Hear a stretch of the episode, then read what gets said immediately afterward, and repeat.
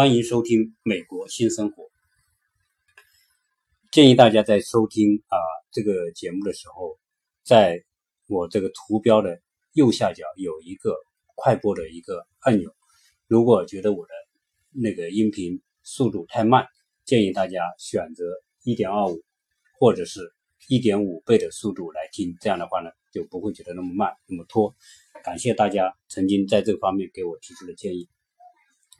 呃，接上期讲到美国的好与美国不好啊，这个在这里我还是讲，呃，这个只是我的一家之言，以及我所感受到的、所看到的，或者是我在这边的呃朋友所经历的一些事情啊的一些总结啊，对美国做一个总体的一个大概的概括啊。那么不存在有标准答案的问题，只是每个人感受不同。那么在美国，呃，它的好的地方是非常明显的。呃，跟他讲了，因为美国是个小社会，美国因为以规则至上，所以大家做很多事情呢是不需要去走关系、走后门，或者是呃花这种心思，所以在这方面，呃，美国人就会觉得很单纯，那么没有太多的这种需要去啊去平时要去维持某一个关系啊，平平时要去要去说啊去投个机啊、钻个营啊什么，在美国就没存在这个问题。那么美国的资源。啊，是公开的，而且它的美国的资源也是在规则的前提之下，呃，你符合某种规则，你就可以去享用。那比如说美国的教育资源，美国的学校教育它是按学区，它也是按学区来定的。然后你在这个学区里面进学校的一个前提就是你是这个地方的居民，就是居住的居。这个居民的意思就是说，只要你居住在这里，而且呢，你在这里交。有交水费、电费、煤气费，什么有线电视费等等啊，你只要是你能够提出两个以上的交费的单据的证明，证明你作为你居住的证明就可以了。呃，至于说你房子是你买的或者你租的都没有关系，你只要能够提供那个证明，然后呢，呃，到学校去，呃，提供这个学生的身份证明，包括他的这个免疫。呃，注射免疫的这个证明啊，这些基本的资料，那么学校就会接收。呃，不存在说呃你要去找找一个什么人才能进这个学校，或者这个学区好，呃，然后你你要找人。如果你是住在这个地方，你就当然是可以进这个学校的。呃，你甚至说不用去找校长，不用去找这个找那个。那么我们刚来到美国的时候呢，我们就进一个学校，这个学校呢，呃，是我们这个学区离我们走路呢大概十分钟。应该是很方便，但是呢，我们去办手续的时候呢，当时我们还是抱着中国人的这种观念，说，哎呀，来这里不熟悉这个程序啊、流程啊，啊，怕麻烦，找一个人，找一个中介来帮忙，所以当时也也找了个中介，这个中介就说你交个呃，交个两百美元，那么我就帮你去办这个入学手续。实际上，这个入学手续就是填一个表，那么简单。实际上，我们当时主主要是出于可能在沟通语言方面会有障碍，怕不那么顺利。那事实上，当我们去的时候，我们发现就是填一个表，然后把资料交齐。这里的老师都很有耐心，你缺什么资料，他都写的很清楚，然后该去哪里办，他都告诉你。所以有没有中介，实际上你都可以办。那么在这种这个我们当时去这个学校呢，老师给你办好之后呢，他就看一查说，呃，我这个人的学位现在满了。那么没有名额了，然后他就会主动跟你说，我给你转到另外一个学校，就也是离这里不远的一个学校。那他会把手续给你办好，然后他写好条子，因为你你在你是属于这个学区的，那你你就要先通过他这个学区来办入学手续，然后至于转学的事情是学校帮你联系好，他联系好了另外一个学校有学位，那么他给你开好单子，你直接拿这个单子到那边去报到就就 OK 了，就不需要有其他的。呃，非常非常复杂的这些这些问题。那么你到那个新的学校去报道，学校自然就给你按你分班。那么哪个班主任，你上什么课，他都一整套的东西都给你做好。然后他也告诉你说，如果我这里学期呃有有有位了，有学位了，我又会我又会通知你。你愿意回来你就回来，你不愿意回来你也可以继续留在这个学校。所以实际上我校长是谁我们都不知道，就是按一个简单的流流程。所以，美国的教育资源它就是这样一个按你居住地的原则来定，实际上就是我们现在公国内提出了一个新概念，叫租售同权的概念。也就是说，你只要是不管你是租的房子还是自己呃买的房子，你在这个学区上学的权利是同等的啊。所以，在美国虽然有学区房，但是它不是中国那个概念的学区房。就中国的概念说，这个学区房，那你要是这个这个业主，你才可能进这个学区。你不是业主，你租个房子在这里。那么以以前是不让你，你租户是不给你上享受这个学区的这个资格的，但现在呃开始开放啊，说租售同权。那这个美国在很早这个教育资源就是这么，公共教育资源是开放，当然私立学校另外回，私立学校就是你只要交钱，他考试你达到他的要求，你就可以进去。那么在美国公共资源很多，那么美国有哪些公共资源呢？比如说图书馆。美国图书馆是很多的，呃，今天我们就带我们小孩去，就我们这个学区有个高中，高中有个图书馆，它的图书馆是对全公众开放的。那我们也说去去看一下这个图书馆怎么办证，那么我就领他去，去到那个地方的时候，老师就给一个表格，他说啊，你填这个表格，然后这个表填完之后，因为是小孩，他就要就填上家长的，呃，家长的 ID 号，那么他的这个我们的电话，我们的邮箱。就 OK 了，也不用交一分钱。你只要因为你的 ID 号是很重要的，因为我们是用考了驾照，他驾照的那个号码就是就是我们的 ID 号。小孩子来办证，我们填上这个号码，那么我们要承担所有的责任，包括书丢了或者是要罚款，我们都是都是由我们来来承担这个责任。然后办完这个证之后呢，他就告诉你，你第一次借两本书，还完这两本书之后，从第二次开始你可以借三十本书一次。然后这个书呢，它的图书馆不一定都是很大，设在这个我们这个城市里面，一共叫 Riverside 这个这个城市里面有多少呢？有一共有三十个图书馆，大大小小图书馆三十个。然后你你直接在你借书，你可以直接在网上去查，它有个网站，你查查到这要的这本书，可能这本书可能不是在你附近的这个图书馆，是在很很远的，呃，离你这里有点距离的图书馆，他他不管你，只要在网上。我要借这本书，点击借这本书之后呢，那么，呃，然后你再选择你到哪里去取这本书，你就可以在网上完成借的手续，然后到到了时间之后，你去那个你指定的那个图书馆去拿那个书，因为他们会人有人负责把这个书送到你指定图书馆，所以这种公共资源，而且是免费的，这样一来呢，就说美国的这种公共资源就得到充分的利用。而另一个方面，美国的书又特别贵。那这，所以我最近去买书，我上这个课我选书，我选几四本书就要我四百美元。那四百美元是也是很贵的了，应该说这个书。那所以美国去买这种呃原装的书，或者是美国的这个知识产权保护很严重，所以这个书是很贵的。它也美国有很多二手书卖，二手书也不便宜，所以。因为书不便宜，所以图大家用图书馆的资源就就用的特别充分。因为你想，我我借书是不用花一分钱，但我去买书是那么贵，所以大家都会充分的去利用图书馆的资源。那么在美国呢，每个社区它都是要分布好，比如说我多少人口多大面积，我需要有体育设施，在我住的周边就有很多大型的这种体育场。那么这种公共体育场里面。呃，有的是足球啊，有的是橄榄球啊，有的是啊什么棒球啊，有的是那种那种啊滑板运动场，在我们旁边有个滑板运动场是非常好的，我还拍过视频。那小孩子，那那些小孩子拿那个滑板或者是踏板车或者是什么那种小美国小孩特别爱运动，而且很多都是很刺激、很很疯，就是很有危险的那种动作。他们这种场地都很很齐全。那么这种。呃，足球场就更不用说了，那那基本上，那么在美国呢，呃，高尔夫球也很多，那么这些运动场地很多是免费的，那么有很多这边收费也很便宜，比如这边的高尔夫球场，那么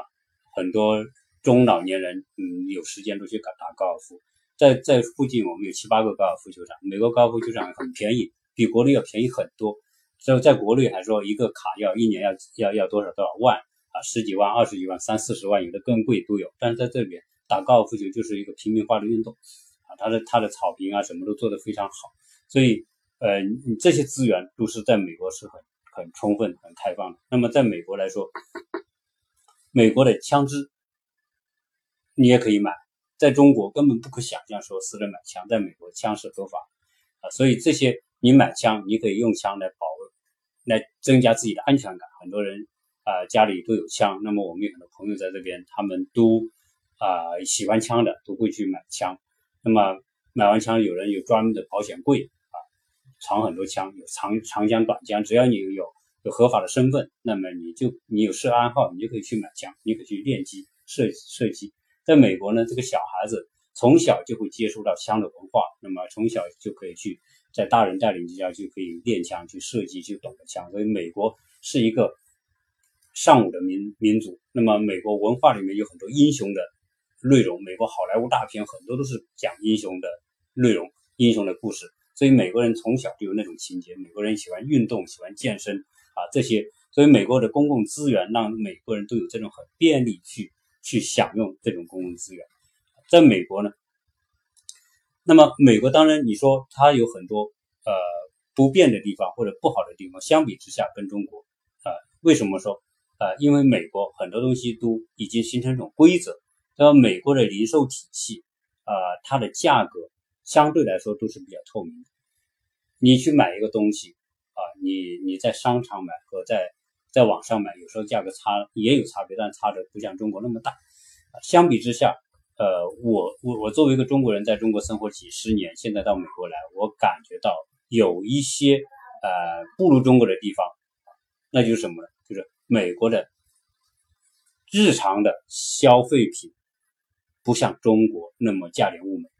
美国，美国由于它的整个从生产到销售体系，你看美国的，我不说高端技术啊，这些属于什么美国保密的这些东西，那些那些高科技的很多东西不对中国开放的那些东西啊，那些是在美国是还是保有很大的先机的优势。但是呢，在可以说今天美国的超市里面，不管是从衣食住行的很多的商品。都是中国生产、中国加工过来的，或者就是美国的品牌，中国代加工，反正你都能看到，最后写的 “Made in China”，在美国超市里面占了相当大的比例。有一个美国人曾经说：“我就不相信美国人的制造的东西对对呃中国人制造的东西对美国人有那么大的影响。”说我花半年的时间，我不买中国制造的东西，我就买非中国制造的东西，结果他。自己来做的这个实验，他发现他不买中国制造的东西，他很难找到那么价廉物美的东西。他可以找到不是中国制造的，但是价格都会贵很多啊。但是又使用功能也跟中国的差不多。所以如果没有中国制造，那么它的日常的生活的开支要增加很多。这个我在前面节目里面也讲到过。那么同样的日常的东西，那么我们说的衣食住行、文化用品。体育用器材这些这些一个一个一个简单的例子，比如装修用的工具，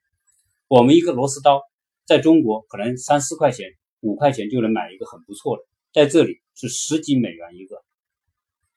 一个小锤子我去买要八美元、十美元，所以这些东西在中国可能就是八块钱人民币，甚至甚至六块钱人民币就能买到啊，所以。你凡是你在超市里看到的很多的，包括玩具，我跟你讲，我在这边说，在那商业中心看有卖那种无人机的，你知道这个无人机在美国有多贵？一个小小的无人机大概是一百美元以上到三百美元之间一个，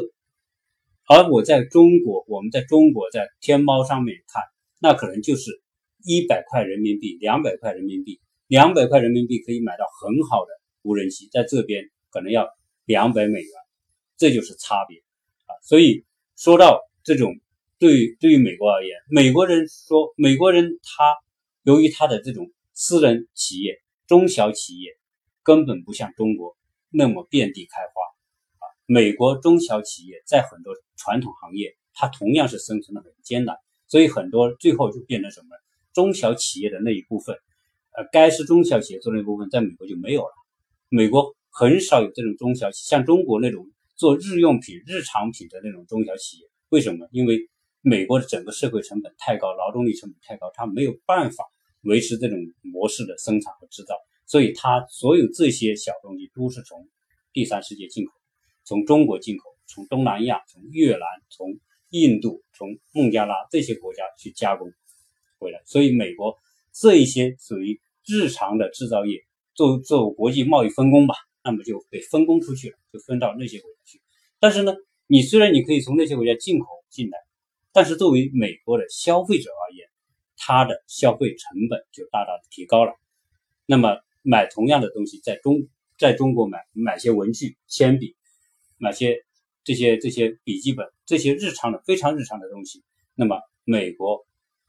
你跟中国那就是一美元兑一一人民币啊，这么一个概念。所以在美国来说，呃，在美国生活生活成本。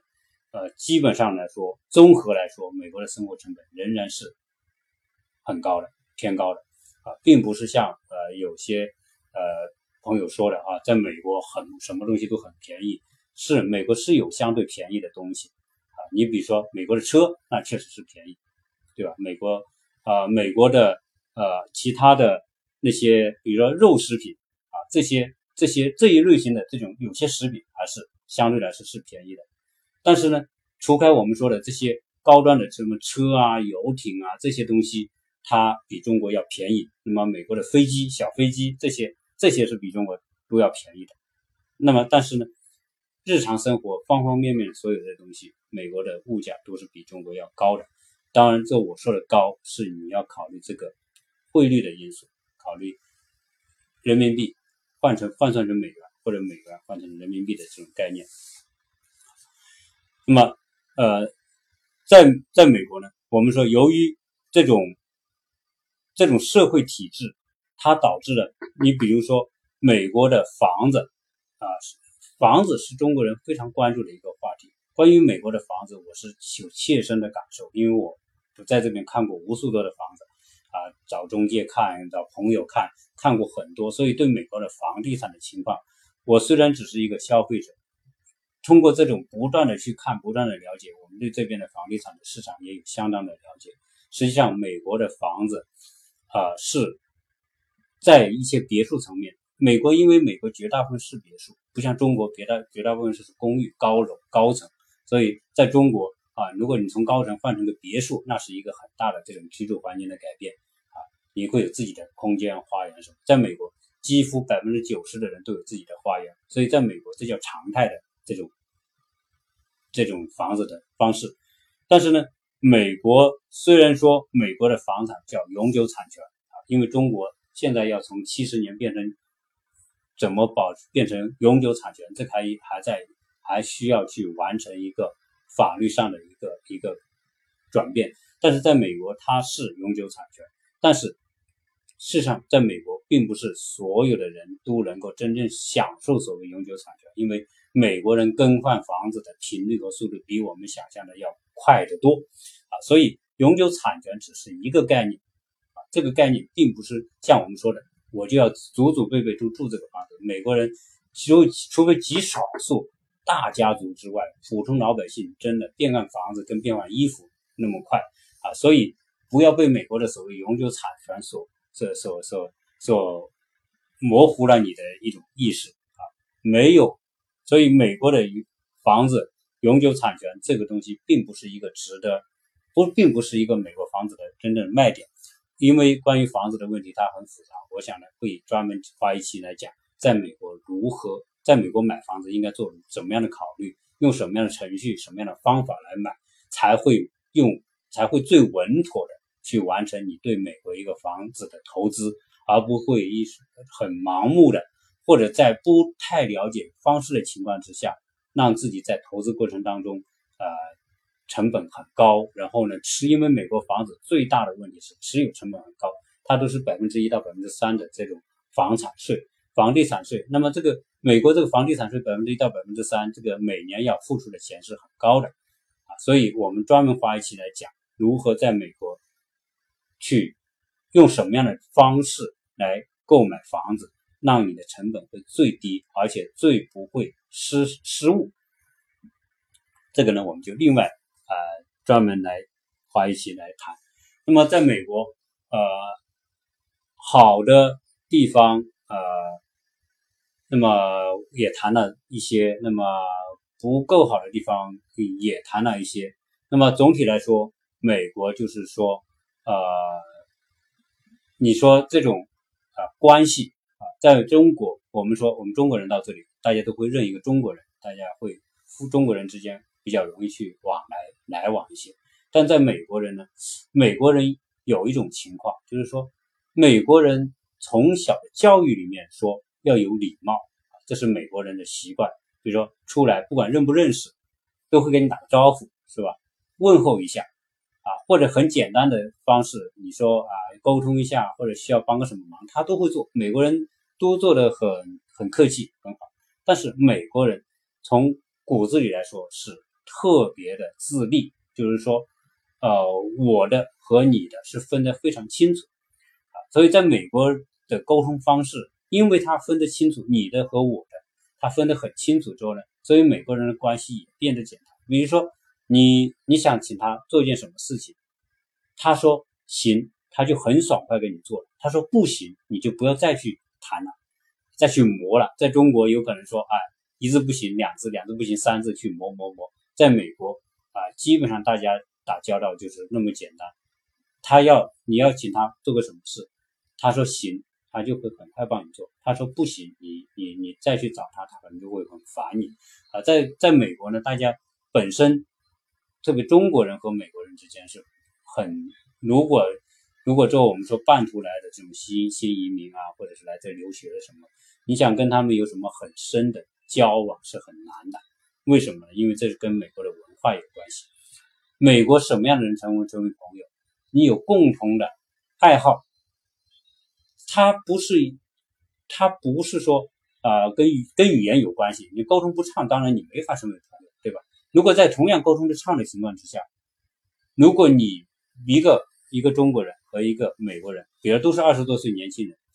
语言都没问题，有些是 A B C，就是在这边出生的美呃就华人，他跟这些美国人孩子，他们同时上学啊什么都是一起长大的这种，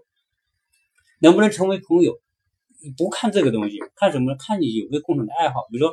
我在学校里面，我就是在一个组里面，或者在一个队里面，哎，我是一个队里面打球的，或者一个队里面做各种参与各种活动的，哎，经常大家是这种这种层面，他会变成朋友，因为什么？因为他这个是有共同的兴趣爱好，那么大家呃沟通就不会有什么分彼此啊那种那种障碍。但如果没有这个作为，因为美国是一个什么非常讲究自我。感觉的，就是说我享受我自己喜欢的那种东西。如果我喜欢摄影，你也喜欢摄影，哎，你我们虽然一个华人，一个美国人，大家如果在摄影上有很多东西可以交流、可以沟通、可以可以合作的话，那你自然就会变成朋友。他不会当你是一个啊，好像是一个别的种族的人或者怎么样啊，就不会存在这个问题。但是如果没有某种兴趣做纽带啊，你要去跟他交往，那只能是面上的，嗯。只只能是礼仪上的一种交往。那我们讲，在美国还有一个问题，就是说，美国当然美国就是因为它一切都简单化，面上都很客气啊，不管你喜不喜欢，他都跟你问候。那比如说在公共场合的一些文明的举止，那美国是做的很好的，这个是毫无疑问的。你去看，相比之下，一个中国的孩子和一个白人的孩子在一起的时候，在一些日常生活的小的行为方面。那美国人比中国人确实要做得好啊！美国人包括说参与参与公益公共活动的那种积极性和热情也比中国人要高。中国人相对来说还是比较自我，比较相对来说是比较可以说叫自私一点吧，应该是这个概念啊啊！所以在这些问题上呢，呃，实在确实没有办法一概而论。但是我这么。呃，拉拉杂杂谈这么多东西呢，也是说，啊，就把我的这种感受跟大家讲讲。就是说，我们从国内来美国的很多朋友，那么首先是说，第一，美国确实有很多地方很好，但是美国并不会像你想象的好的那个程度，啊，没有什么缺点啊。美国事实上，你到美国来，你会发现美国有很多很多的缺点，啊，那么这个这些缺点是不是啊你能忍受的？这不好说，因为我我举个例子说，在美国，你私有财产确实是得到保护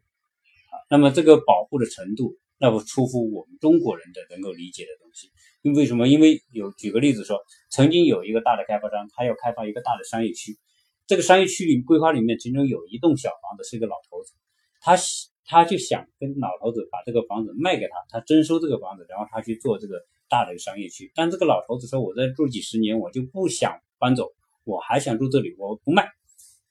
那开发商就没有任何办法，就只能改方案。改方案怎么改呢？就他这个房子。在他整个商业区、整个这个商业区的规划里面，他的最后他房子就只能考虑到说要把他这个房子保留不动的情况之下去变更方案，最后完成了一个整个商业中心，就是最中心那个地方就是那个老头子那个房子，挖出去一块是那个房子，然后才是这个商业中心。哎，因为美国。这种这种私有财产的保护力度是很大的。那这个老头说我不卖，你就没有办法。只要他不愿签字，你就没有办法。那你就必须改方案去做啊。那那你也不能停他电，在在你说哦，我你不卖，我就我就叫黑社会的人来赶你，或者我就在你家给你制造各种麻烦障碍，或者说我就啊停你的水，停你的电，这个是不可能的。在美国是不可不可能这么做的。如果这么做，一旦打起官司来，你肯定开发商是是赢的概率是很低的，因为你本身是不允许那么那么做的。那么，所以最后这个开发商没办法，就保留了这个房子。这个老头呢，还是住在这个这个这个这个钉子户，就我们中国说钉子户住在这里。商业中心也开发完了，再过了十多二十年，这个老头就老了。他他老了之后，他的因为他和这个商业开发的这个项目的开发商，大家仍然是相处的很好。那么最后这个老头子说，他立下一个遗嘱，因为他没小孩，他没有小孩来继承他的遗产，所以说这个房子，他遗嘱说这个房子在他百年之后就捐送给这个开发商，因为这个开发商对他很好。但这个呃是在美国，在众多的这种啊，我们说呃钉子户的一一种。那在美国，因为私有财产的这种这种不，我们说的这种保护，那么所以在美国做很多公共工程，就就遇到一个拆迁的问题。那在美国要这种拆迁大规模拆迁是很难的啊！你说要搞一个大型公共项目，要把一千千几十万人从哪个地方迁到哪个地方去，这个几乎不可能的。所以美国的为什么说？呃，美国的公共项目，特别是美国那些高铁这种项目，要经过很多城市长距离的这个修建这个线路，你基本上不太可能说这种去一千迁那么多，呃，拆迁那么多的人来去完成一个新的线路的规划是不太可能。所以这也是美国你会看到美国的变化慢。美国的老城市基本上来说，可能有的房子已经很破败了，你也没办法。只要这个业主不想把这个房子卖给你，把这个地卖给你，你就只能看着它破败，也是一直放在那里。所以，在美国，只有什么一些边远的地方，没有人住的地方，就像我们住的这个地方，有很多原来是农场，是养牛的地方，那么没有人居住。只要这个这个农场主把地方卖给你，哎，你可以重新规划，这种属于新开发区可以重新规划。但是对于老城区，基本上你想做大的动作，基本上是没有可能。我在美国这么久。我在这边洛杉矶几乎没有看过那种高层的塔吊。美国在洛杉矶现在在建的超过三十层的那种新建筑就极少极少，你几乎看不到。不像中国，你抬头一看，四周全是高高的塔吊，啊，那些都是四五十层、五六十层，现在习以为常。在这边是没有，啊，我只在拉斯维加斯看到有几个塔吊在那里。所以这就是美国的这种这种现状。那么美国的美国的。由于这种情况，那么美国的政府是一个小政府，它只是做服务，它没有那种很大的一种权利去强迫某个单位或者某个个人按照他的意志做事。那么美国的政府它就是一个服务职能，所以呢，它的行政的效率是很低的。这是这是所有说来这里的中国人都觉得很惊讶的事情啊！但是这就是美国的现状。这也就是说，呃，我们前面有个商业中心说要建，已经规划很多年了，到现在为止听证会也开了啊，但是就是就是没办法开，就是就是停在这里啊！所以一个一个一个项目一停，可能要停十年八年，变得很正常。在中国，可能十年八年早都完成了啊！这个这就是说。我们会看到美国，你要习惯。很多中国人来这边会抱怨说，美国做个事情太慢了。对，这个美国它就是这么一个现状，这也是美国你会看到它的。呃，我们作为中国人觉得不太理解。当然，任何事情我在讲美国的好与不好，我我没法割裂开来开来来说它。你说小政府是好还是不好？你说美国的这种。呃，私有产权的保护是好还是不好？我觉得这个取决于你在哪一个角度。如果你你站着说希望美国很快修出高铁来的角度来说，你就会觉得私有财产保护，你就令令这高铁计划没有办法实施，对吧？当然，你如果站在个人的角度来说，哎，我私人财产我得到保护，我就不用担心谁来强拆我的地方。所以，我在这里讲美国的好与不好，呃，可能有很多网友会对我。讲的提出批评，这个我也能理解啊，因为我我只是想讲一个现状，讲这个现状的目的是希望说，国内来的朋友在美国，当你发现这些事情的时候，你一定要有一种立体的呃思维来看美国的这些好与不好，这些好与不好，往往都是在一个事物上的两面啊，就说我们说看一个一个球放在太阳底下，太阳光照下来的时候，你会看到有。迎阳光的那一面是亮的，然后背阳光的那面是暗的，然后在暗的到亮的到暗中间还有个灰色的呃一个过渡的一个一个阶段。美国的事物也是一样，它有很好的方面，让你会觉得很欣赏的地方，也有很不好的方面。啊，我刚才讲枪支泛滥、犯罪，很多华人在这边被这个这个犯罪分子成为抢劫的对象和目标。那么很多持枪抢劫和杀人的情况很多，你看他好与不好，他也他也不好啊，那他也好啊，你可以去自己买枪保护自己。所以所有这一切，我只是想说，当你站在不同的角度去看他的时候，你发现他可能是不好，能换一个角度看，可能是好。世界，我想我们从中国到美国来，要体会的就是一个事情的两面，呃，这样一来呢，当我们。在享受它的好的，比如说这边的环境好，对吧？对它环境好，那就是说，因为你不能肆意破坏，你那些工厂、那些办企业的人不会不能够想怎么做就怎么做，不管整个公众的利益，然后就大量排放尾气啊、排放污水啊、排放什么？哎，你在美国是不太可能这样做啊，所以，所以就看此时此刻你来美国，你需要的是什么啊。呃，那么慢慢的习惯美国的呃它的好，那么也要接受美国的不好。当然，我们在中国的，我我们现在站在美国去跟在国内的朋友交流的时候，我们说你在中国的时候，你看到中国的很多好的东西，对吧？我们的发展，我们的这个建设的进步啊，享受这种进步的成果是好，但是你也要忍受。在国内可能有些你不满意的东西，所以在中国应该说，在中国有中国的好，在美国有美国的好。你不管享受哪一个好，你都要接受那个好后面所附带着的不好。这就是我们走不同的世界，我们就要具备的一种面对现实的一种理解能力和接受能力。啊，那么这个关于美国的好与不好。啊，就跟大家聊这么多，谢谢大家的收听。